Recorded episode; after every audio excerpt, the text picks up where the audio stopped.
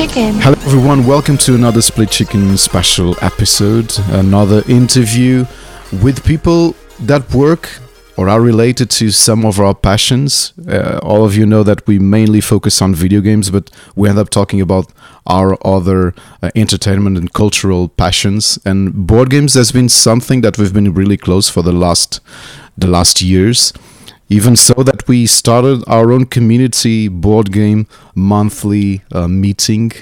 Let's not forget that the next one is in, is in July the 14th, so please pay attention. And I already know that we're going to play, um, I think, the biggest success of today's uh, guest, which is Frank West, the, um, the founder of the City of Games and creator of, of uh, this amazing success that is The Isle of Cats. Frank, thank you for being with us today. No, it's my pleasure, and thank you for the kind words about the Isle of Cats. It's great to be here, and I'm really looking forward to having a chance to chat because I love video games as much as I love board games, and it's going to be really great, kind of just talking about some of this stuff with you. Thank you for opening up, opening uh, with specifically that sentence because it's something I really wanted to talk to you about we're basically the same age. And what i've been feeling is our generation grew up completely immersed in, in, video games since we were kids. I started playing when i was three with an nes i didn't stop playing until now. It's also my career. But as my sorry as my passion for the video games grew at the same time also the board game passion grew um, i think in the same size. Did it happen with you? Is it something you feel that our generation is it's usual for our generation to feel? I think that the video game side of it, absolutely, because, you know, I was born in 1986 and I had, you know, the first Nintendo, the first Sega consoles, and went through all the different generations. And I remember running home from school, you know, when I was six, seven years old, getting home to those consoles. I remember later on my years, you know, sitting on the couch with my friends playing like GoldenEye on the N64 or playing Mario Kart. I remember Final Fantasy VII and sitting there with my friend on my PlayStation and just being like, we can't go to bed yet, but it's going to be hundreds of hours, you know? And then obviously the PC generation and kind of the actual, whilst, you know, I had an Amstrad, so I had a very, very old green monitor kind of, you know, cassette tape games consoles, Paperboy and that stuff. But as like PC gaming came as well, like we grew up with that evolution. And I think that for those of us who were lucky enough to have been on that journey, I think that it was a very natural thing to fall in love with. And I think that more and more people got exposed with that. But it was still, at least where I grew up, it was still kind of like, you know, the nerdy weirdo thing to do. Whilst these days I feel like it's a lot more accepted. You know, there's a, you know, people's parents, their grandparents play games, you know, Candy Crush which is a video game in a sense, you know, yes. like everyone plays that no matter their age or where they're from, and it's a real mix. So it is interesting, like the amount of people I know who did have consoles growing up and had that exposure is huge, and it's it's natural to want to play them and enjoy them, yeah. I think you just uh, uh, summed it up because we are actually between generations. Uh, I remember being six years old and playing my NES and I, I guess Super Mario 3, and my great great uh, aunt, which would be 115 if she was alive, she would get to me and say, Eventually, you will either get crazy or die for playing that thing so much. But nowadays, my my older my aunts are playing now in their 60s and 70s they are playing on facebook they are mm-hmm. playing on mobile games now video games are everywhere and it's for everyone and it's but become super accessible that. like that's the thing it's so accessible and so easy now and i remember when I had my Dreamcast, there was a game on the Dreamcast that I loved called Phantasy Star Online. Mm-hmm. And this was my first internet like RPG kind of online game. And this was when you still had a dial up modem. It was before the ages of subscriptions of internet. And I grew up in a relatively poor family. You know, we didn't have money to spend on things. And we got our first phone bill and it was like 150 pounds extra because of me playing this game and obviously i had no idea and i remember how like frustrated my parents were in the whole situation because we couldn't afford that. But these days, that's not even a consideration, right? Everyone has internet access, everyone will have it, and those lessons and that like way of opening it up has has really just widened the reach of it in the way that board games are starting to do. They like over the last five years. Well, I'd say video games have been 25 years maybe? I would say the board games are kind of maybe 15 years behind in that kind of roadmap of widening their reach and kind of becoming more accessible and more understood and more acceptable by kind of the average person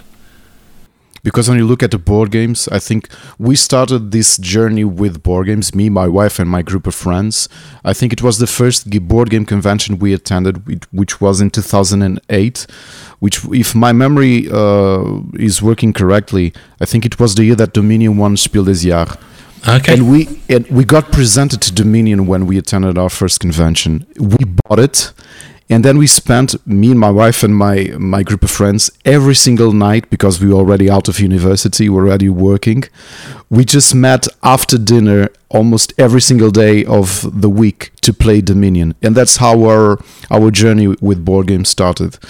But didn't you feel that this delay you're talking about that maybe geeks because we are st- we were at the time we were still a niche? Mm-hmm it's not as mainstream as nowadays uh, things are.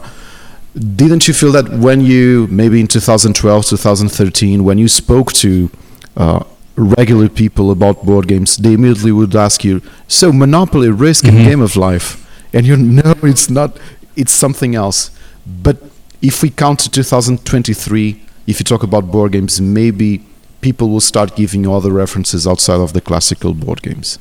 Yeah, absolutely. I mean, one of the things that I notice a lot, particularly, and you know, I live in Bristol in the UK, so it's quite a big kind of like modern city, I would say, with quite a, like a creative vibe. But in the last few years, we've got to the point now where I'm happy to go and sit in a pub or a cafe and play a board game, and I don't feel like people are going to be staring. I don't feel like people are going to come over and start like asking what this is and feeling weird about it. It's just a a natural thing, and within my um, office is right in the centre of Bristol, and within about two miles, if you drew like a circle with a two mile radius of my office, there's probably somewhere between 15 and 20 places where you can buy board games. And that's incredible, right? They're not all just board game stores, there's a few of them, but it's becoming everywhere. It's taking over the high streets. It's taking over big shops. Um, we've got a video game company store over here called Game, which has been where, you know, when I was a kid, that's where I bought my N64 from. That's yeah, where yeah. I bought all of my consoles from. And they now sell board games because really? people don't go in and buy physical copies of video games as much now. So they've started bringing in board games to kind of cover that gap. And it's really fascinating just how much more you can see them everywhere compared to five years ago, let alone 10, 15 years ago, where I am at least. How would you explain that our gener- not only our generation, but mainly our generation, is keeping because you would feel like when you invest even your money or your time in a specific passion of yours, a hobby, that uh, you would think that you would have to sacrifice your passion or your time or your investment in video games to dedicate to board games. But everything is coexisting. Mm-hmm. How do you explain this? How do you explain our, as much as we are going to digital entertainment, we also need the more traditional and um, the tabletop entertainment? So the way I always look at this, and obviously this is a is a personal thing, but I feel like the the roots of this are probably similar for a lot of people. Is as I said earlier, I used to run home from school and I'd sit on the couch with my friends. We'd play GoldenEye, we'd play Mario Kart. You know, those were the two we'd play a lot back then, and we would just be there. You know, our parents would cook food, and we wouldn't want to leave the couch, and we'd be pushing each other and covering each other's eyes as we'd be racing around the tracks, and it was a very interacting kind of experience. And as video video games have evolved, that has now become a headset over Discord, you know, or Skype or TeamSpeak or any of these other things that you've used over the years. And whilst you still have that social discussion interaction, which I still love, you know, I still play a lot of video games, I'm still a big fan of that.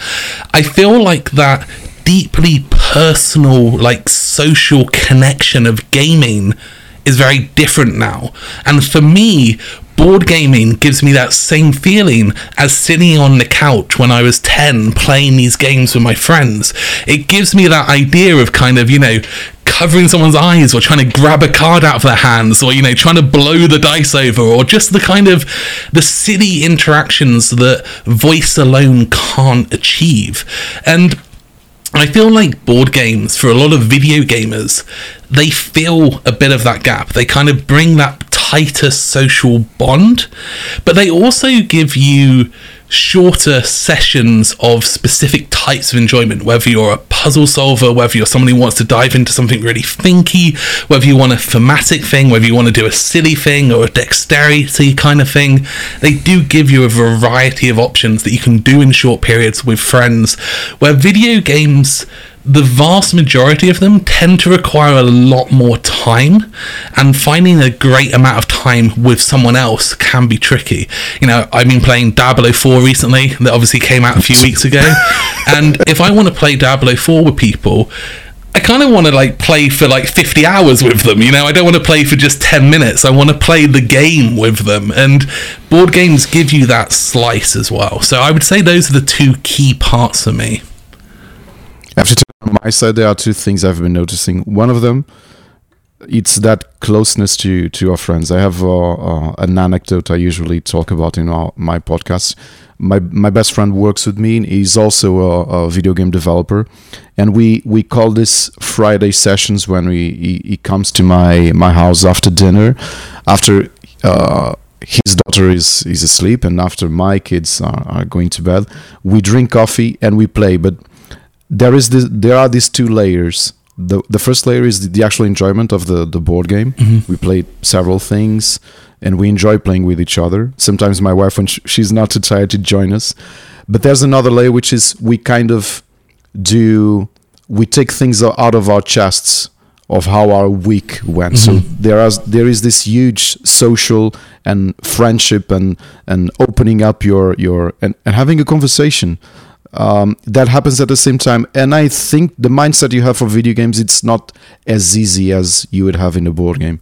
Like you gave diablo as, exa- as an example. I've been playing with some friends but you don't have the same mindset or the same the same headspace to now we're doing a dungeon let me tell you how my my week went or how the problem i have. So board games i think uh, it has that rhythm to give you space to to be with with people yeah, no, I um, I completely agree. I think obviously not all video games. There's always exceptions, but the vast majority of video games are real time. They have a fairly quick pace to them, and that does discourage general conversation. Unless you're doing the grind or the farming, if you're experiencing something new in the game, you're focused, you're pushing, you're getting through it, you're paying attention, and you don't have those other conversations. You don't want to be playing Overwatch and saying, like, oh, what did you have for dinner? Oh, I'm dead, by the way. You know, it's kind of, it doesn't really line up in that same way. But board games with that turn based kind of nature, they do set that pace where if you want to pause to have a conversation,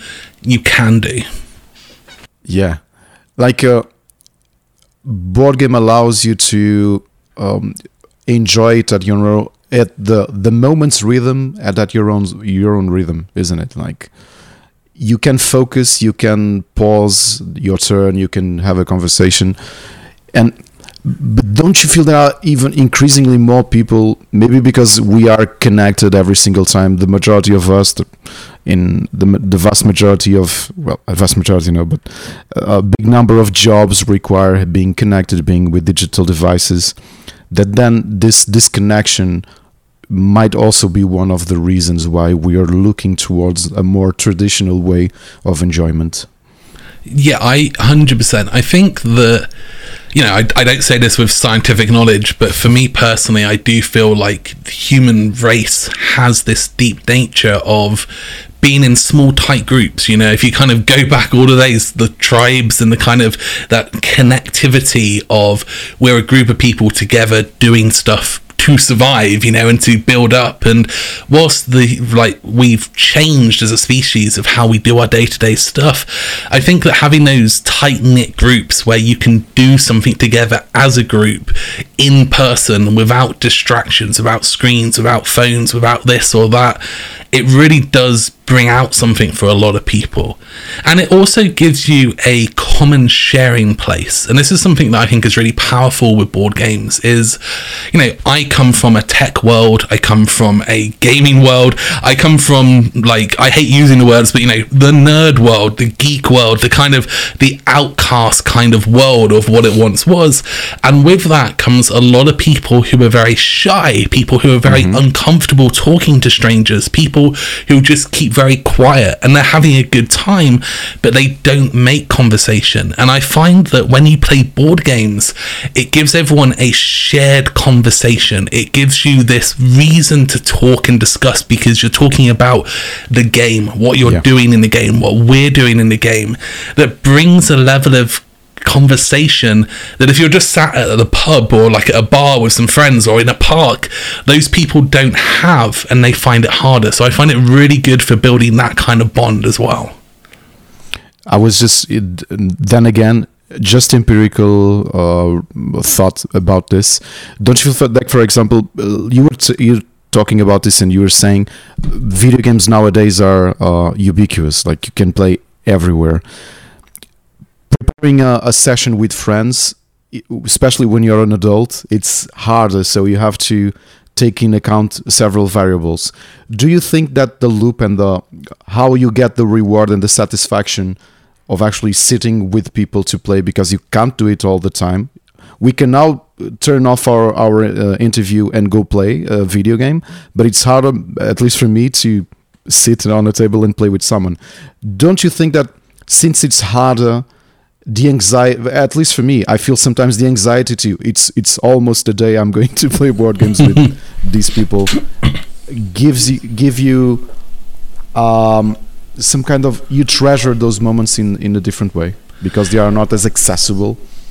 Yeah no i do completely. I think that you know you can you can relate this to a new video game coming out right? So i am a big arpg fan. So diablo 4 for me was a game you know that i've been waiting for for for many many years. And you know you're waiting for it. You're waiting for it. You're getting more and more excited because it's getting closer it's getting closer. And then it's here and it's like oh my goodness it's here. Finally i can play it. But then you just play it non-stop. You there's every hour you can spend playing it. You spend playing it. Every hour you shouldn't spend playing it you spend playing it. And every hour you should be sleeping you spend playing it. And you're, you're just sucked in. But with a board game that kind of i'm waiting for the game to come out I find it quite similar to I'm waiting to be able to play this with my friends. I'm waiting to be able to play it with this group. But you're getting it constantly because each time you want to play it, you get that same experience of, I enjoyed this game. I want to play it again. We'll get together and we'll play it again. And it means it's kind of like constant new release of something coming, right? And that really does give you these kind of bursts of like, yeah, this is great. This is really exciting. That creates that experience in itself.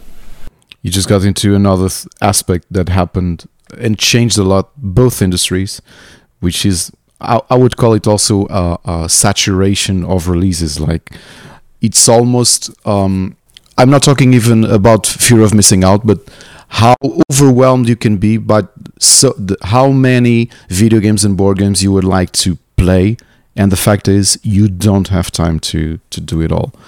Everything changed maybe in the last 15 years and I, w- I, w- I would like to talk about your career specifically because like we were saying maybe when we were kids when we were in university the idea of being a, a game creator a video game or board game creator is something more in a utopia uh, possibly it's more difficult access than it is nowadays where everything looks more democratized even in bo- in video games with unity and unreal and the access to the game engines. But in board games where kickstarter for example is just letting creators to speak to global audiences.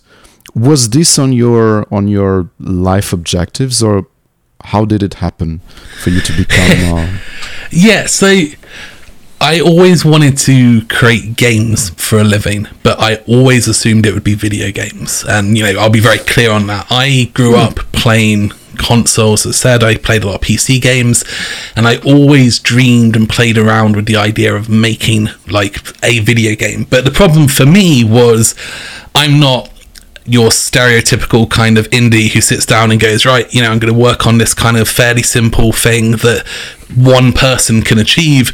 I was sat there saying, I want to make an MMO, right? I want to make the new World of Warcraft, you know, and I was very aware that I wasn't a 200 person team with a half billion dollar budget. You know, it was a very, very hard thing to achieve, but I spent a lot of time thinking, how can I make a game of that kind of scale and kind of get to that level? And throughout my kind of younger life, so my teen years, I was a programmer. You know, I spent many hours programming little games and little kind of things and just playing around. I played a lot of real time strategy games. So I created a um, APM improvement game, which is basically putting different things on the screen that required you to press keys and click things in certain ways to prove how quickly you could click and how quickly you could press key combinations for specific games. So you would say, I'm going to play StarCraft. Right, you'd put the keybinds into that system for StarCraft and it would train you to press the keys you need for that game quicker.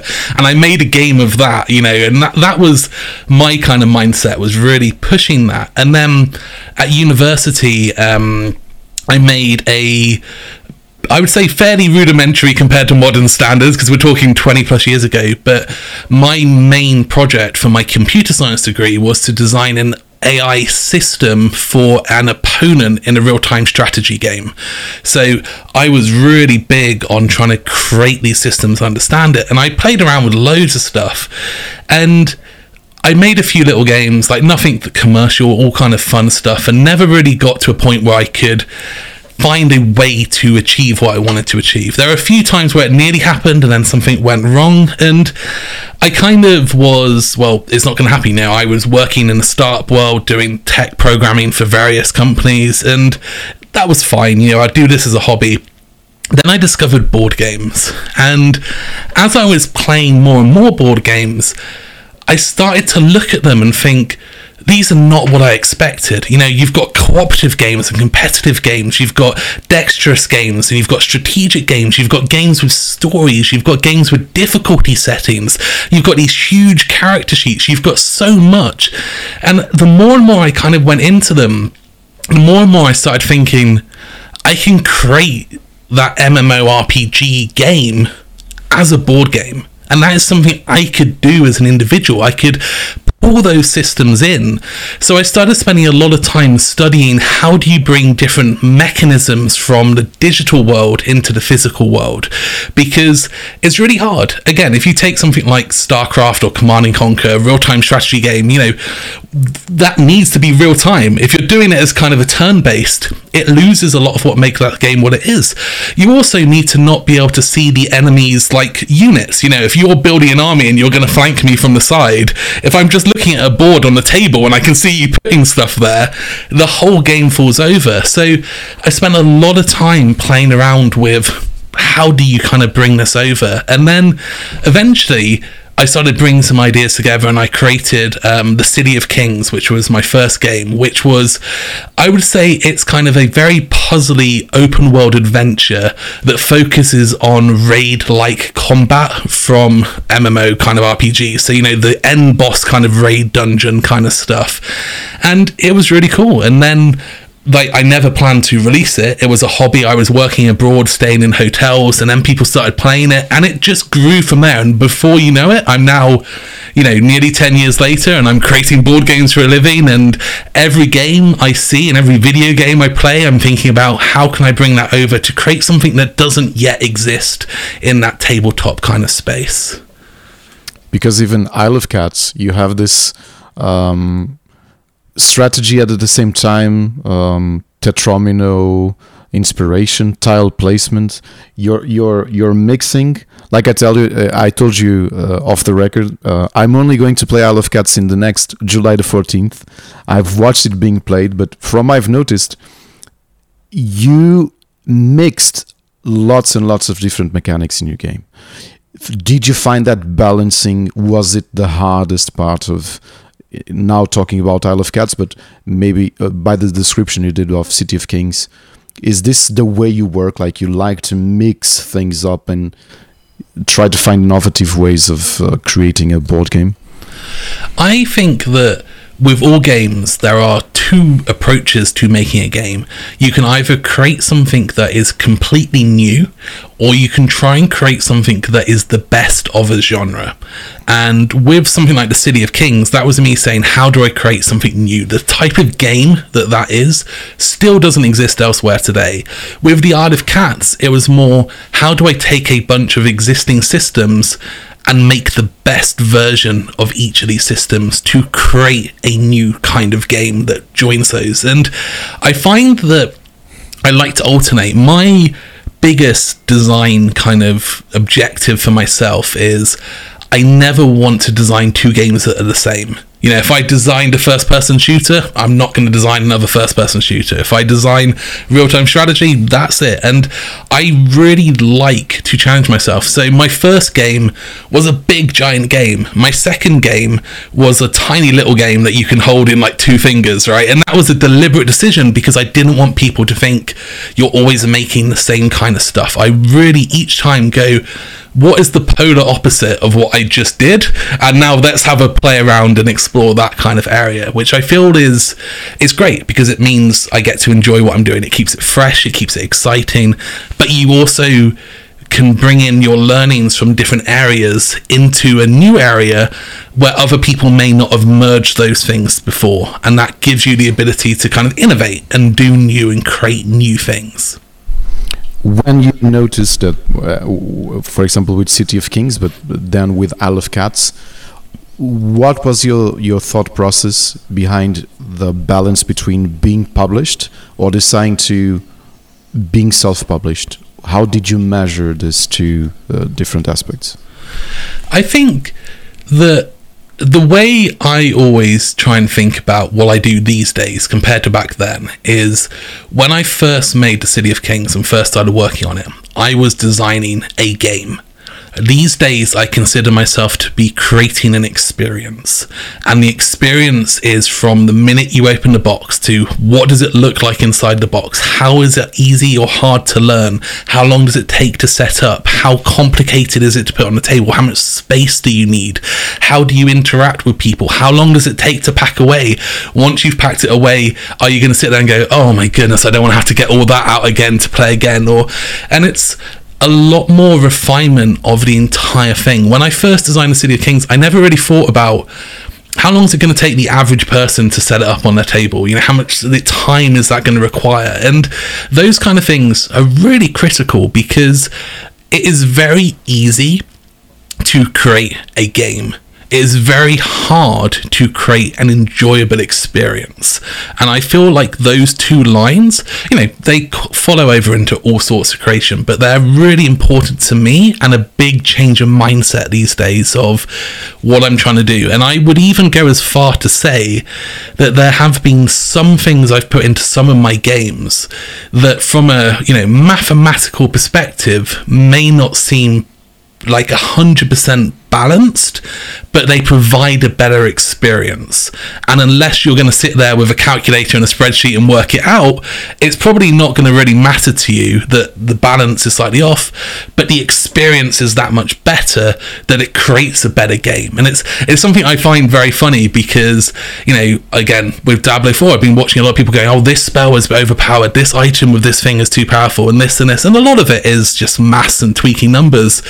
But the more you pull those things away from each other, the more everything feels the same. The more that two things are very similar. Because if you've got an ability that shoots a fireball, I've got an ability that shoots an ice bolt, and they both do 10 damage to a creature, then they're just different names. The experience of playing is the same, and you want them to have those extra effects. You want them to have those extra kind of environmental things, and they can't always be perfectly balanced to create that kind of differential kind of experience for players.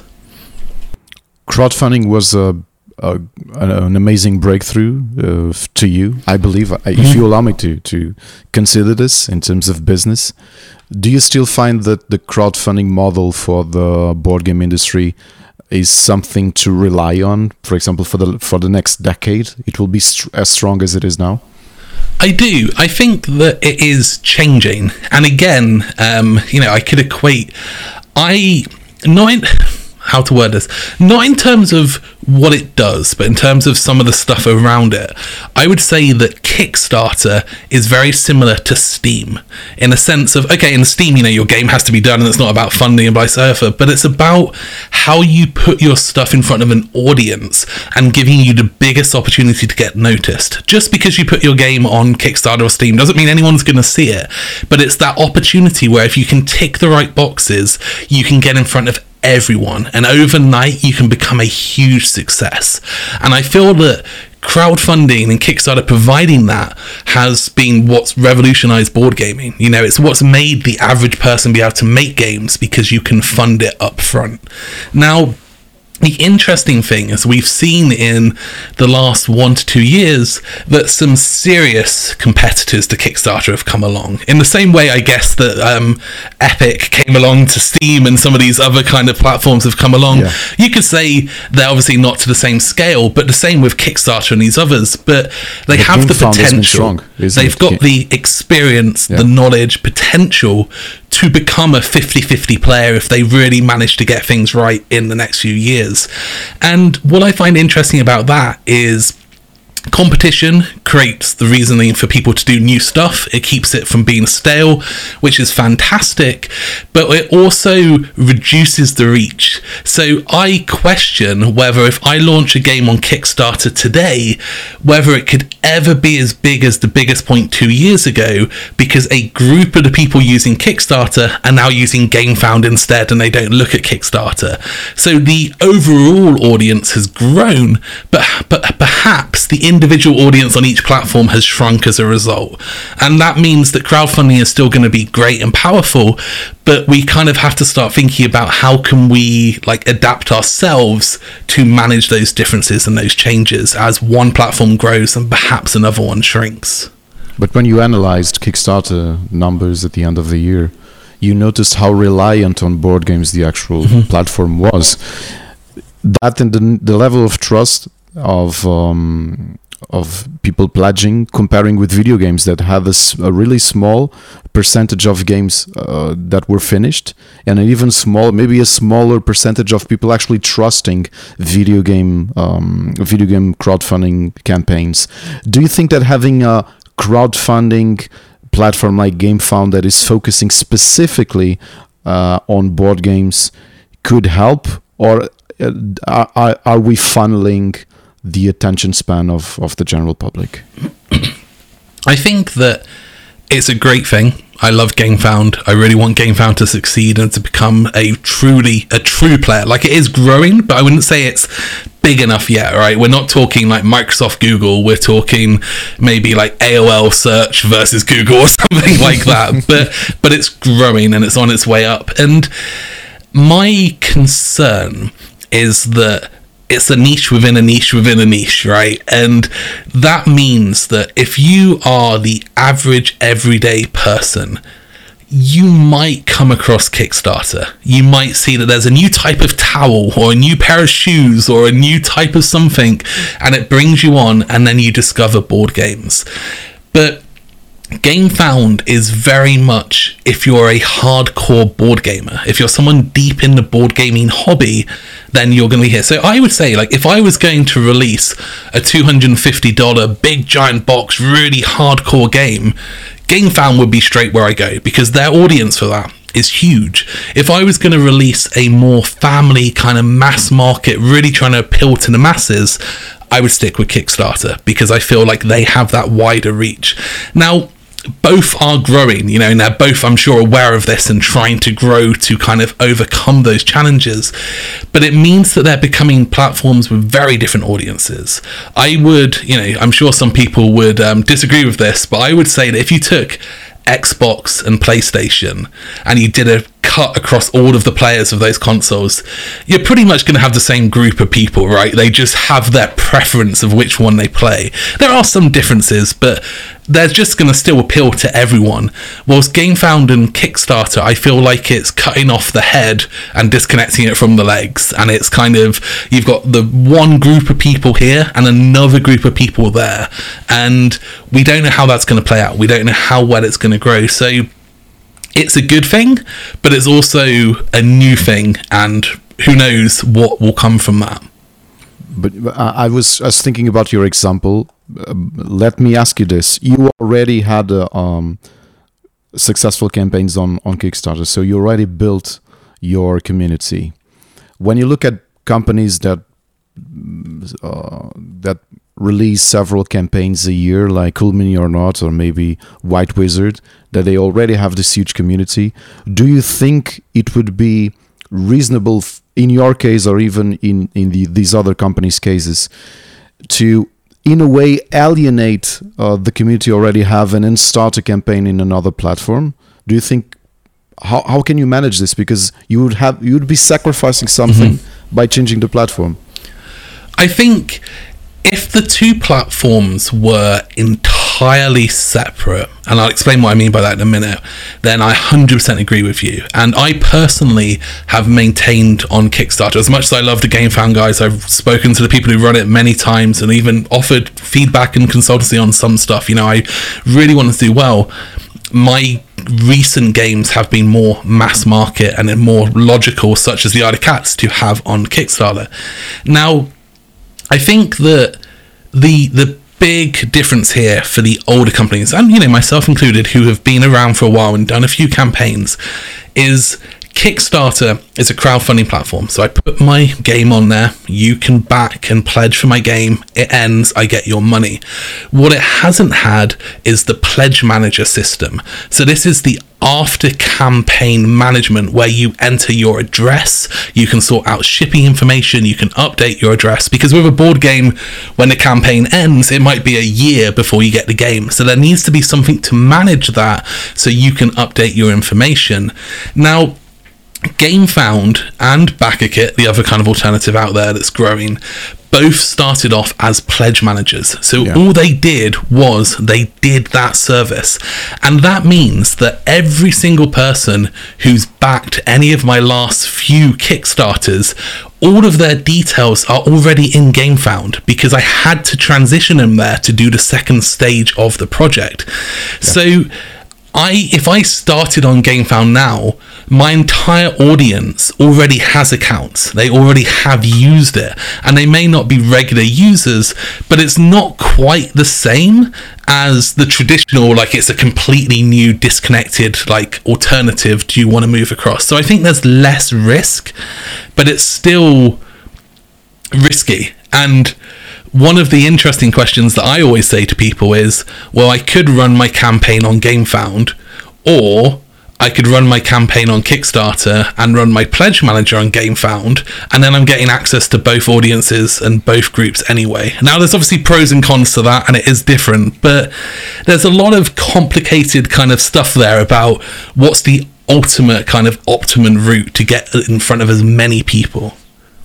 Do you feel that Kickstarter is noticing that approach? And uh, yeah, it, it's the fact that we had BackerKit GameFound, pledge, the actual pledge manager platform. Do you think that Kickstarter will have the need to change the way it uh, manages pledges, specifically because of the board game uh, market? I it's in, so the easy answer here is yes. I would say, and I'll be very honest about this, when I ran my first Kickstarter for the City of Kings, which was five, six, seven years ago now, I remember beforehand, because again, I came from the tech world, you know, I was a programmer, I worked on systems. I remember saying to my partner at the time, um, if this doesn't succeed, then I am going to make a pledge manager and then I'm going to transition it into a crowdfunding platform. Because when you start a new product, you know, getting users is impossible, and doing it through that technique, which is what GameFound and BackerKit have since done, is the logical way to achieve that. So I think that Kickstarter needed to identify that seven years ago, and they needed to address it seven years ago. Because now And maybe they were aware and they decided it didn't matter. But now we're so far down the path that even if they do cut it off, so many people have already moved across or already have accounts on both that they've got the start they need. I don't think that the the new people coming across from Kickstarter to those platforms are as valuable as the first 10 million people that came across or whatever number it was and it's sure they should do it and it'll help but i think that it's too late to really like most of the water's gone right you've got you've got the last centimeter of water in the sink and you're trying to put the plug back in and i don't feel like it would be the right focus. What I think they need to focus on now is actually how do we just make it a better experience overall? How do we add more functionality without ruining the platform and ruining the product and kind of messing up what it's been doing? Do you get new developers that reach out and say, "Hey, Frank, I have this idea. Are you going to be in this uh, convention or?" can I send you my idea? Can we talk about this? Are, are you usually open to that kind of uh, approach from newcomers? Yeah, absolutely. I a big part of what I do these days is I try and help other people get into the industry. Um, so I maintain a blog. It's got I call it publishing lessons. It's got a couple of hundred articles on there, and it's a very open me just talking about this is what I've done. This is how I do things. I have a list of here's my manufacturers and here's the contact details. Here's my shipping partners. Here's their details. This is how I approach things, and I've got a wireframe for a crowdfunding project. Right. So if you want to run a Kickstarter, here's a black and white wireframe. Plug in your details, and you can go. Kind of stuff. But on top of that, I do like to have conversations. I always say to people, you know, best place to start just have a look on there and have a read through. And then as you get questions that you can't find answers to, reach out and let me know because A, I want to help, and B, that gives me new topics to talk about and new topics to write about and answer new questions that people have. Because board gaming, the industry, is such a friendly, such a kind of help each other out, such a like we've got each other's back kind of industry. And I never want to lose that. You know, one day, if board gaming ever got to the size of video gaming, it's going to be full of corporations and people who are just trying to like screw each other over and get the latest exclusive. But right now, we still have that full on. You know, you spoke to um, Jamey Stegmaier recently, like you know, I've never spoken to him on the phone. We've exchanged emails and stuff, but I know if I had some emergency issue come up tomorrow and I've got no idea what to do, if I rang him up and said, "Look, can we chat about this for 10 minutes? Give me your advice." He wouldn't hesitate, and vice versa. And that's incredible. Like, I know, um, I won't go too much into specifics, but I know there was a game that came out probably 18 months ago, two years ago now, and it exploded. It became absolutely huge, and they sold out super quickly. And I remember the guy in charge of that company just being like, I've got no idea what to do. And he rang up the owner of another big company, which a lot of people said his game was basically the new version of, right? His game was to replace, and said, I know yours was super successful. How many did you print? How many do you? And they had a conversation for an hour, and he gave him free consultancy on how to displace his own game, right? And it's incredible, and I love doing that. I love to help. So yeah, absolutely. Like, um, my emails are always open for people to reach out who kind of want to just get some advice and get some information. Do you feel that City of Games. I don't know if you can disclose this or not, but are you looking eventually in the near future to start publishing other people's games, or are you just focusing on your own created games? So, I think that it will probably always be my own games or games that I do in partnership with people. I'm always open to hearing from people and I'm always happy to kind of see submissions and stuff, but fundamentally, I would say that I am a game designer who runs a business. I love running a business, right? And I spend more time running the business, but I love creating games. It's something I've spent my entire life wanting to do. And I have endless ideas, endless things I want to explore. But I also find it incredibly important to enjoy what I do and feel rewarded by what I do. So I have no desires to grow my company to be lots of people and lots of staff, and I've got no desires to get to a point where I have to release the next game tomorrow, even if it's not ready, because I need to pay bills. So for me, I always set myself the goal of one game every 12 to 18 months. If Mm-hmm. it takes longer, it takes longer. If it's quicker, it's quicker because I want it to be ready. I want to spend as much time as possible on that. And because of that, it means that, you know, if I've got three ideas for games, that's my next like five or six years tied up and wrapped up. So someone's going to have to come with something very special to kind of do that. And now you know IPs. You know some of the video games that I love. If the people with the IPs come along and say, "Can we work together?" Then you know I'm I'm possibly going to say yes to that. But there's there's a good mix, and I'm Yeah. I'd rather help other people achieve what they want to achieve than necessarily take it from them and make it my own success. If that makes sense. Frank, imagine the scenario that you were actually part of. And I asked this Jamey last Friday, and you're a good example of this happening. Imagine that you have someone, a game designer you either know, uh, you've known before or not, that uh, approaches you and says, So, I'm a huge fan of Isle of Cats, and I had this idea for an expansion. Are you open for that? Yeah, absolutely. I um I want people to feel like they can do that kind of stuff. So actually for the City of Kings, again, that kind of more RPG kind of game, I actually years ago now write, wrote guides that instructed people on how to create their own scenarios and stories within that game and how some of the basic mechanisms worked so they could use that as a starting point to create their own content and move forward with it. So i'm all for people doing that kind of stuff and um again, like we mentioned Jamey, but I you know I did something similar with Jamey where he's got a game called Rolling Realms, I've got a game called The Isle of Cats, and we've created an Isle of Cats promo for Rolling Realms, and that was kind of it was a funny it was a funny story because I emailed Jamey and said to him, um, no one will believe this, but this is truly what happened. I emailed Jamey out of the blue and just said, you know, it'd be really cool to do an Isle of Cats promo for Rolling Realms. Um, you know, is this something you'd be interested in, whatever? And he said. Um, I sent you an email yesterday asking you if you'd want to do this. Check your spam filter. And I looked at my spam filter and there was literally an email from him asking me the same thing. And it was like, it was great. So I think we both have our own way where in my head it was like, yeah, I was a fan who wanted to do that. And he was like a fan who wanted to do it too. So yeah, um, I'm definitely up for people doing that with me as well.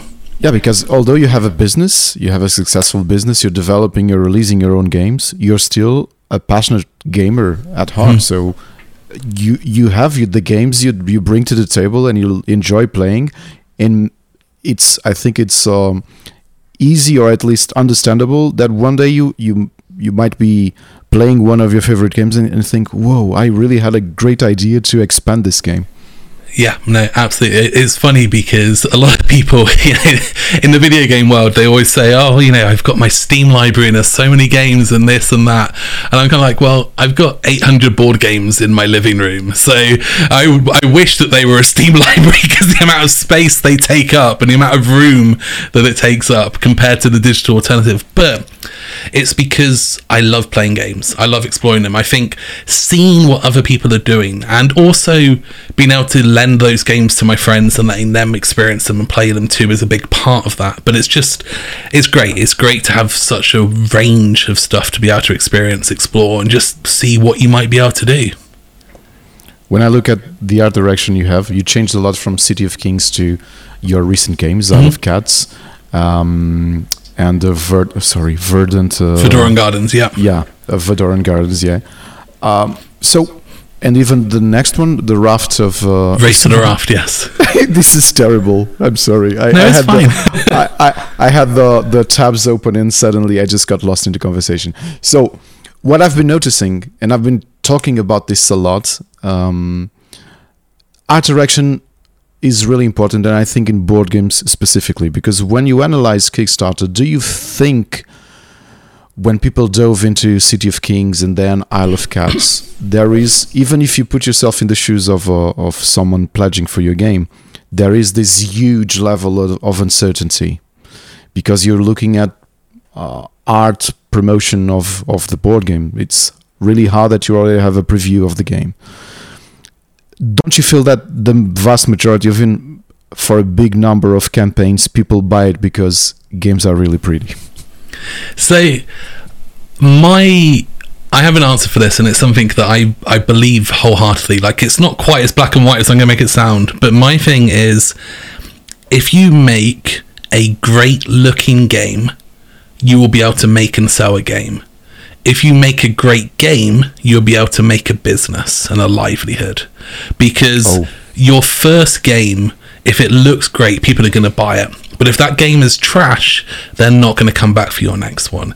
Whilst if you can make that game a truly great game, they're going to want more games. And the artwork opens the door for you to have the opportunity to sell yourself to that person. So the artwork, absolutely, it's the first thing that grabs 95% of people. It's the first thing that's going to get them to look at a crowdfunding campaign. But when they've got that game on the table, the experience they have playing it will decide whether or not you can make more games and whether you can be successful in actually building it as a livelihood. I'm going to throw you a curveball. And we're not going to talk specific names, but Mhm. that's something I've been t- talking with lots of friends and even people in our audience. Do you feel there is there are companies selling board games and there are companies selling plastic that comes along with board games? Yeah, absolutely. And it's it's a funny thing because I've always found it intriguing. There's a lot of people who will just go and buy these things, right? And you kind of as as a uh, how to say this, as a person who likes playing board games and as someone who is not really too fussed about miniatures and plastic, I couldn't care less about if a game's got loads of stuff in it or not.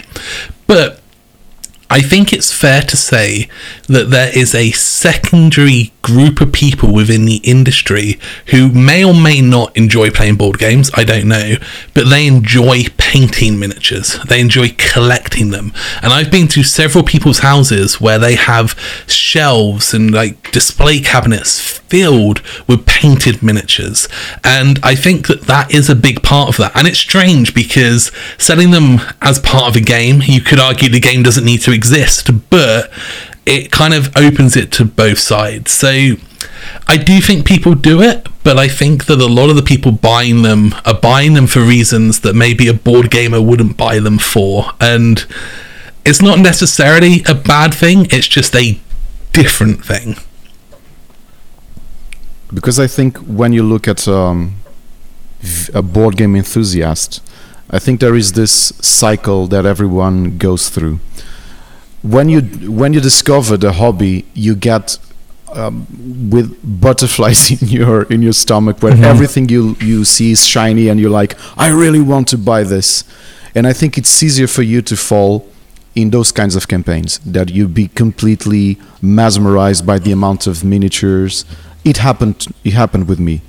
What I've been noticing from the evaluation of several games and uh, lots of friends that actually uh, usually go to that kind of Kickstarter campaigns, they those games end up never getting to the table. My, I have two games like that, big games with lots of expansions and, and miniatures. I never play them, so noticeably, it's not what I want to what I want to play. And I think after all that mesmerizing sensation passes through, and you start looking specifically what kind of games I enjoy, what am I going to bring to the table, maybe the audience changes, um, and you start looking specifically to games that you want to you want to play. But in Yeah, fact, no. these are two different markets, don't you think? Absolutely, and I think that it's important to think that you know back to what I said earlier about the ver- the game versus the experience, right? Because that experience involves how long does it take to set up, how long does it take out, how much room does it take up in your house, how big does this table need to be, and so on. But I think the other thing that's really important to note, and this isn't you know like a black and white line between one side or the other, but we are very aware of how many people back a Kickstarter. We're very aware of how many games get sold on a Kickstarter. But for a truly successful game, what it sells on a Kickstarter is an irrelevant number. The Kickstarter is what gives it that heartbeat to start with. It's what pushes it out in front of people. But as an example, for the Isle of Cats, my first Kickstarter for the Isle of Cats had seven, eight thousand backers, which is a huge amount, right? It's a huge, huge amount. But we're now getting close to having sold 250,000 copies of that game. So seven, eight thousand games versus 250,000 games, it's If it wasn't there, the game wouldn't exist. But Yeah. now it's such an insignificant number. But what you'll likely find with a lot of these super heavy plastic games is their numbers might be more seven, eight thousand on a Kickstarter. 12 15,000 in total because they are very much they're hitting that hardcore hobbyist. They're not hitting the shop buyer. They're not hitting the person walking into the local store to buy that anywhere near to the same level. But maybe it makes sense. If you had a, if you had a, a store, it would be hard for you to save that many space to try to sell one game. exactly. It's not reasonable. And this is the thing with physical products is that it's it's funny the lessons I've learned between trying to sell a digital product and a physical product over the years I, I could talk for days about but shelf space is so so valuable to a store. And having your game be the right size for the return on investment for the store is so so important and it's funny because um was it like starfield is coming out later this year which has been worked on for many many years right and you know the spiritual successor to skyrim in a sense like i know it's technically not but you think like that has had fortune spent on it. It's had what nearly a decade of time and hundreds of people working on it. Now you can imagine going into a store and it being like a tiny little thing on a shelf, like a packet of mints, right? You would expect that to be the whole wall in that shop. You'd expect it to take up everything. There'd be TVs with movies on, and there'd be posters, and there'd be the entire display. But in the like physical board game world, that's not how it works. You just have a hundred games on a shelf, and those shelves need to be refreshing and filled, and it does make it again different between selling online and selling physically in person and those kind of volumes of how much plastic to have versus how much you're actually going to get through. You know, you ha- I had a specific conversation at my board game store yesterday because in the center of the store they have this outlet um, outlet display where they put e- either damaged products uh, cheaper or products they want to, like you said, refresh the store and they need to to to let the stock go. yeah. And they had the the big i also have that big box the, the everdell big box and i was like why is this here? And they said yeah this the same reason why you have your big box on top of your of your of the furniture because it takes too much space. So now that that game that is not on outlet or or or discount it, the only space to be uh, sold is close to the outlet. So the board game market and you as a creator have to take all of that in account even absolutely. the size of your expansions for example Yeah, absolutely. And there's there's so much to consider about it. And I would say that I'm someone who probably overthinks a lot of these things and I probably go more to the other way than a lot of people. But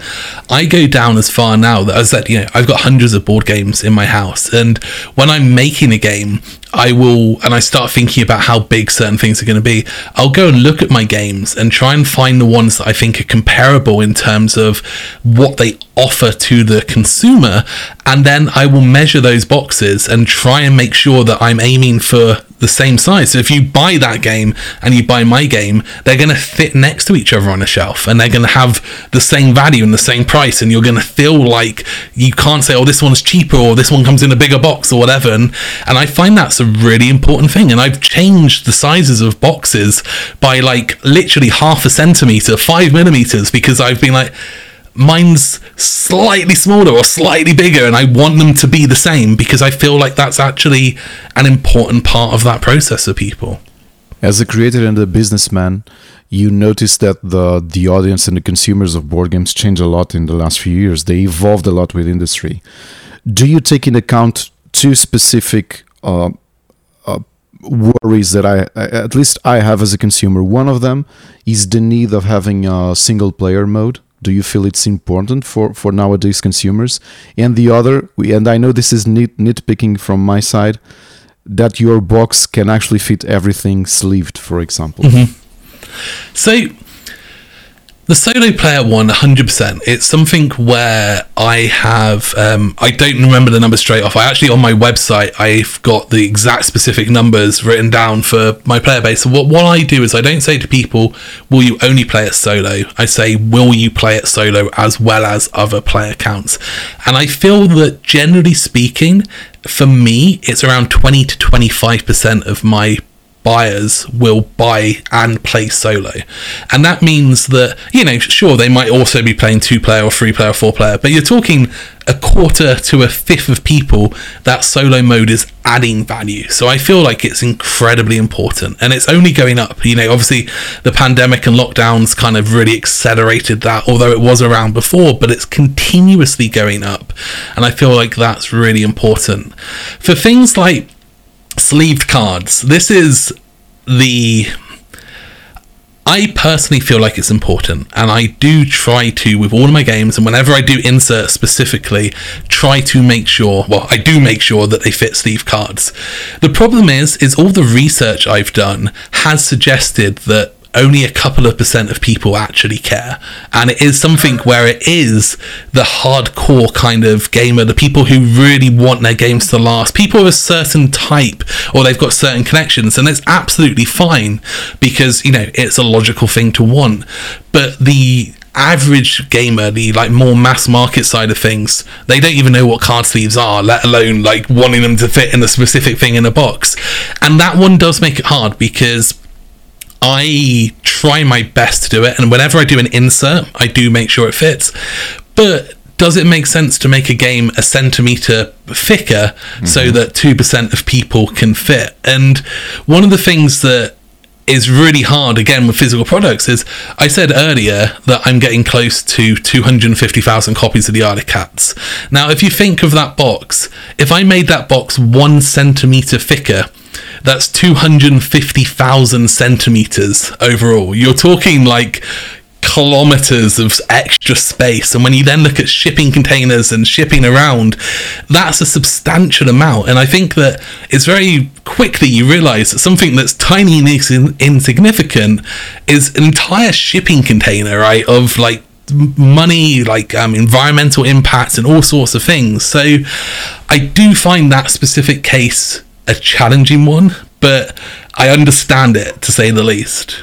You just made me put my own worries on in perspective. Although I will keep on sleeving every single game because you were talking the difference when I look into now that mainly the, the video gamers play digital versions, and this has another conversation in the, the terms of access because you're you're you're actually paying for a uh, time limited, possibly time limited access to your game because you, the platforms can say, okay, now we're closing and you're no no longer playing this.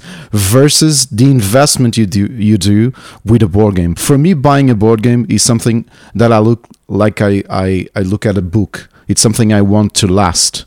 I want to care. I want my kids to be able in 20 years to play with the best conditions possible. Because just like as books, you have the problem with of printing. There are lots of games that I played in 2008 that I, if I want to buy them now because they're out of print, I, I don't have to pay like maybe 10 times what they, they cost, you know.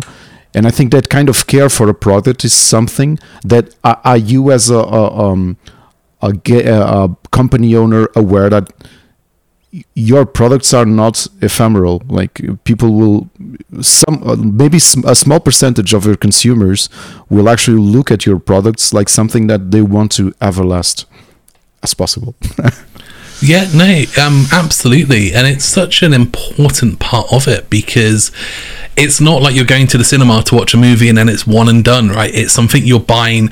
And for the average person, having five or six board games is a huge like amount of space, you know, it's a considerable amount of money and it's beyond like the norm, let alone having more than those games. And I think that I as I've said, like I'm my games that I release them when they're ready. Like I am very much focused on I don't want to build a big team, I don't want to join a giant company because I want to be able to spend as much time on a game as it needs. And a big part of that is once that game is finished at the end, I want to hold it in my hands and I want to be proud of it. I want to feel like I never cut a single corner. I want to look at every single thing and say everything's considered. You know, I just gave you a 10 minute lecture on card sleeving in boxes, right? I tried to think about every single detail and to bring that into what I'm making because I want you to pick it up and feel that that experience is there. And wherever I can, to make it nicer, to make it feel like it's going to be stronger, to make sure the components have value, to make it when you open stuff up, you feel the the touching of it feels interesting and exciting. You know, when I have a cloth bag inside my games that holds components, that material, the thickness, the color, the fabric type, the markings, the string that comes out of it, I've gone through like probably 40 or 50 different types of bags over the years because I want to find that best experience because that's what gives you that value and means that when someone does pick it up, they feel the love that's gone into it, and hopefully that kind of portrays into their own experience with it as well. I remember at the time when you when you published on your blog about manufacturing, your suggestion on manufacturing companies, that you were bringing uh, something specific with this idea. How much it would cost, or how how, how do you measure the cost of brainstorming, changing of uh, materials, or components to your game. Do you did do you do this, and how do you um, internally uh, balance between you as a businessman, you as a creator, and also you as a consumer? How would you expect to get your own game if you were going to buy it? So, I probably am slightly unusual in this approach. I don't know. I've, to be honest, I've never asked people because I don't feel like it's appropriate to ask because it's a very it's something you shouldn't expect of a company. But for me, as I say, my games and my personal representations, right? They're my company, but my company is me. There's one person, there's no staff, there's no employees, it is just me. And because of that, I will often look and say, okay, this is how much it's costing me to make the game and this is how much I'm selling the game for. So I know what the profit margin is going to be on that. And I design games and price games to make sure that that profit margin is maintainable and is aligned with what the standards are in the industry. At that point, once I've got my numbers and everything's there, I will look at something and go, right, this is something that most people won't care about, but I feel like it makes the game better. This material being slightly thicker, this material being a slightly different type of string or a slightly different pen or whatever. And then I will look at the costs and I will take them out of my own profit for those games. So I will have an allocated space where I actually say, I will take, you know, four five percent of what the total profit per game will be and i will allow myself to spend that on things that i think will add niceties. And sometimes i've spent more sometimes i've spent less. But and obviously some things i don't take out of that because i feel like people will care. You know if something's thicker that does make a difference. But there are a number of times where i've made the decision of actually saying right once i've worked out my numbers I'm going to make a little bit less because I feel like it can be that much better. And I'll give you a, a perfect example for that is the Isle of Cats game itself. The Isle of Cats is obviously a game about cats, and this was designed to be the first like gamers cat theme game. There was a lot of cat games out at the time, but this was the first one where I wanted a 60 to 90 minute proper game for people who play games that had that cat theme to it. And I wanted everything to tick the boxes. And within like, you know, board gaming world and the general world itself, I guess, people know that cats like to go in boxes. And people like if you have a board game and you have the lid on the side, a lot of people's cats will go and sit in the lid and so on. So inside the lid of the Isle of Cats box, when you open it up, there is a big target like you have in archery for shooting. And in the middle of it, it says um, cat setup. When playing the Isle of Cats, place your cat here as an additional setup. And it is designed so that people can look at it and every cat lover, you know, who picks it up, they chuckle because they know. And I've been sent thousands of pictures of people's pets. And nowadays, you know, we've had horses, we've had penguins, we've had like monkey, we've had every animal you can imagine in this box lid. And it's fantastic. But the cost of printing that inside the lid yeah. was something that actually has been quite substantial after 250,000 games. Yeah, yeah. But that came out of my pocket rather than out of the game or the consumer's pocket because it's something I wanted to do and I, it was a risk. You know, I didn't know how people were going to react, but I felt passionate enough to do that that I was willing to make a bit less. And in the long run, I feel like that's worked out well because the amount of Instagram shots that came out and stuff probably more than paid for it. But I was willing to make that decision because it was something that I felt passionate enough about doing. Since you're um, you had that passion and that idea before being a board game creator to be a video game creator, do you still envision yourself in the near future just having that experience and fulfilling that old dream?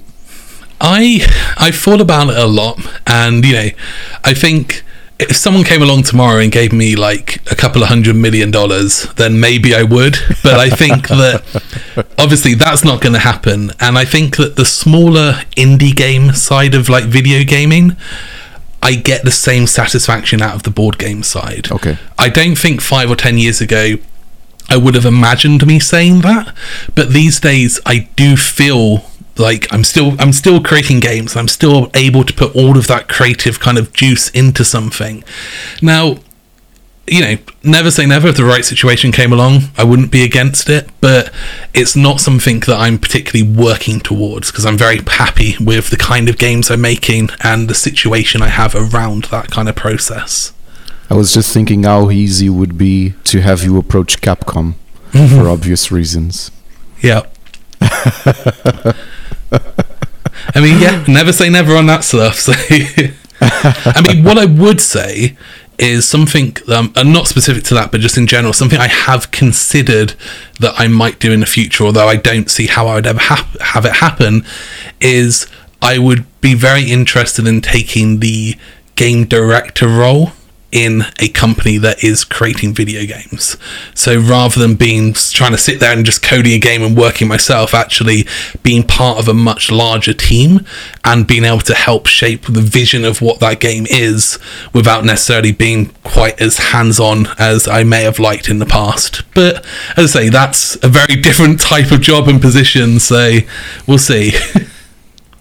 Frank, it was an amazing conversation uh, talking about this this two areas we love so much, but also having your vision. And I think whoever already follows your your blog posts on the City of Kings, I think they are an awesome insight, not only on the board game industry but also on the video game industry. Some stuff I notice you you you you, don't. Um, you don't close this knowledge. You, understand that it, there are something to learn from from each side, and you're also picking stuff that you're you're having and you're experiencing as a, a, video gamer and bringing to your own business.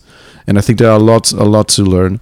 Uh, I didn't tell you this before, but I've been I've been following your um, your blog posts and I had some discussions with with some specific issues that some people don't don't think about, specifically production, which might be the scariest part for whoever is diving into board games. Uh, it's amazing to see you how open how open you you disclose this kind of stuff and how um, how willing you are to to share your knowledge with everyone.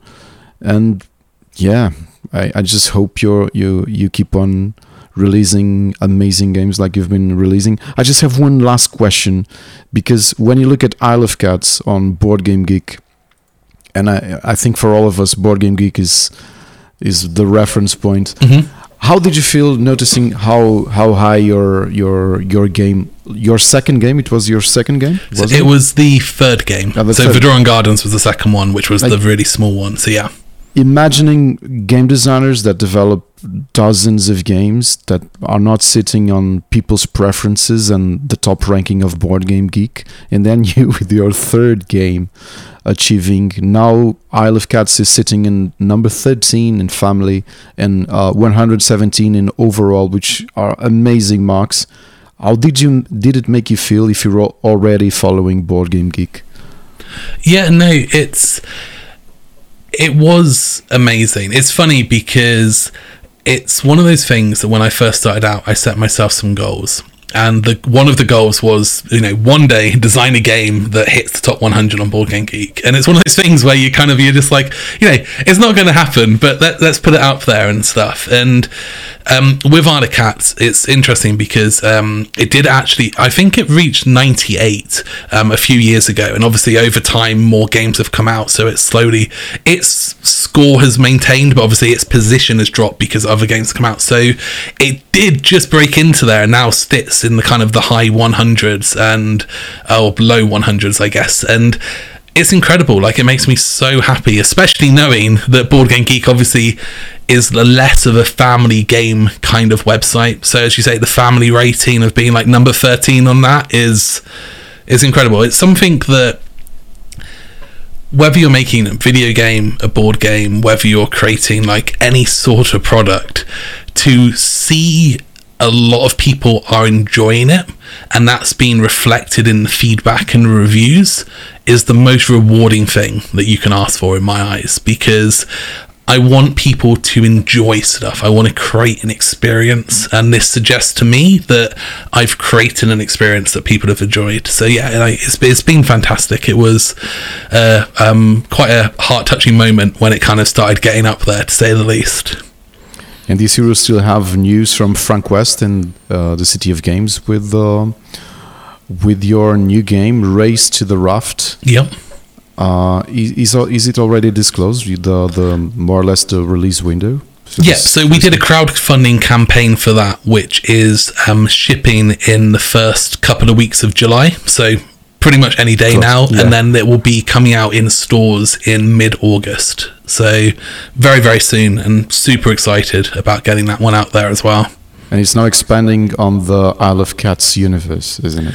So yeah, so um, obviously I'm I'm worried that we were wrapping up, so I don't want to start a whole new conversation. But all of my games are set within the same universe, so that's one of the big differences, and comes back to my um, you know wanting to create an MMORPG. Is I love the idea of creating my Warcraft, my Diablo, my Starcraft, and over the years creating games that tell different parts of those stories. So Race to the Raft is closer to the Isle of Cats than the Isle of Cats was to Vadoran Gardens or City of Kings, but they all are interconnected. They have the same same characters, the same world, and so on. And all my games moving forward, unless I do an IP game, will sit within that kind of area as well.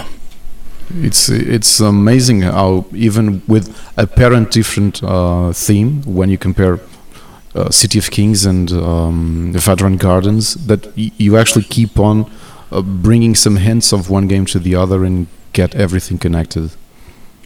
Yeah, no, absolutely. So, you know, in the City of Kings, there's a bad guy called Vesh who's destroying the lands, and in Isle of Cats, there is an island filled with cats, and it has lots of minerals and mines and trees, and Vesh is sending his armies there to basically resupply his armies. So, he, that is a prequel to the City of Kings. So that's basically where he built up his troops before the invasion of the other game. And then in City of Kings, you can play as a Vadoran as one of the characters, and Vadoran Gardens obviously tells the story of that Vadoran that you can play as. So they all link in different ways, but it's great because it allows you to just really dive into a world, right, and do whatever you want with it, which is I find fascinating.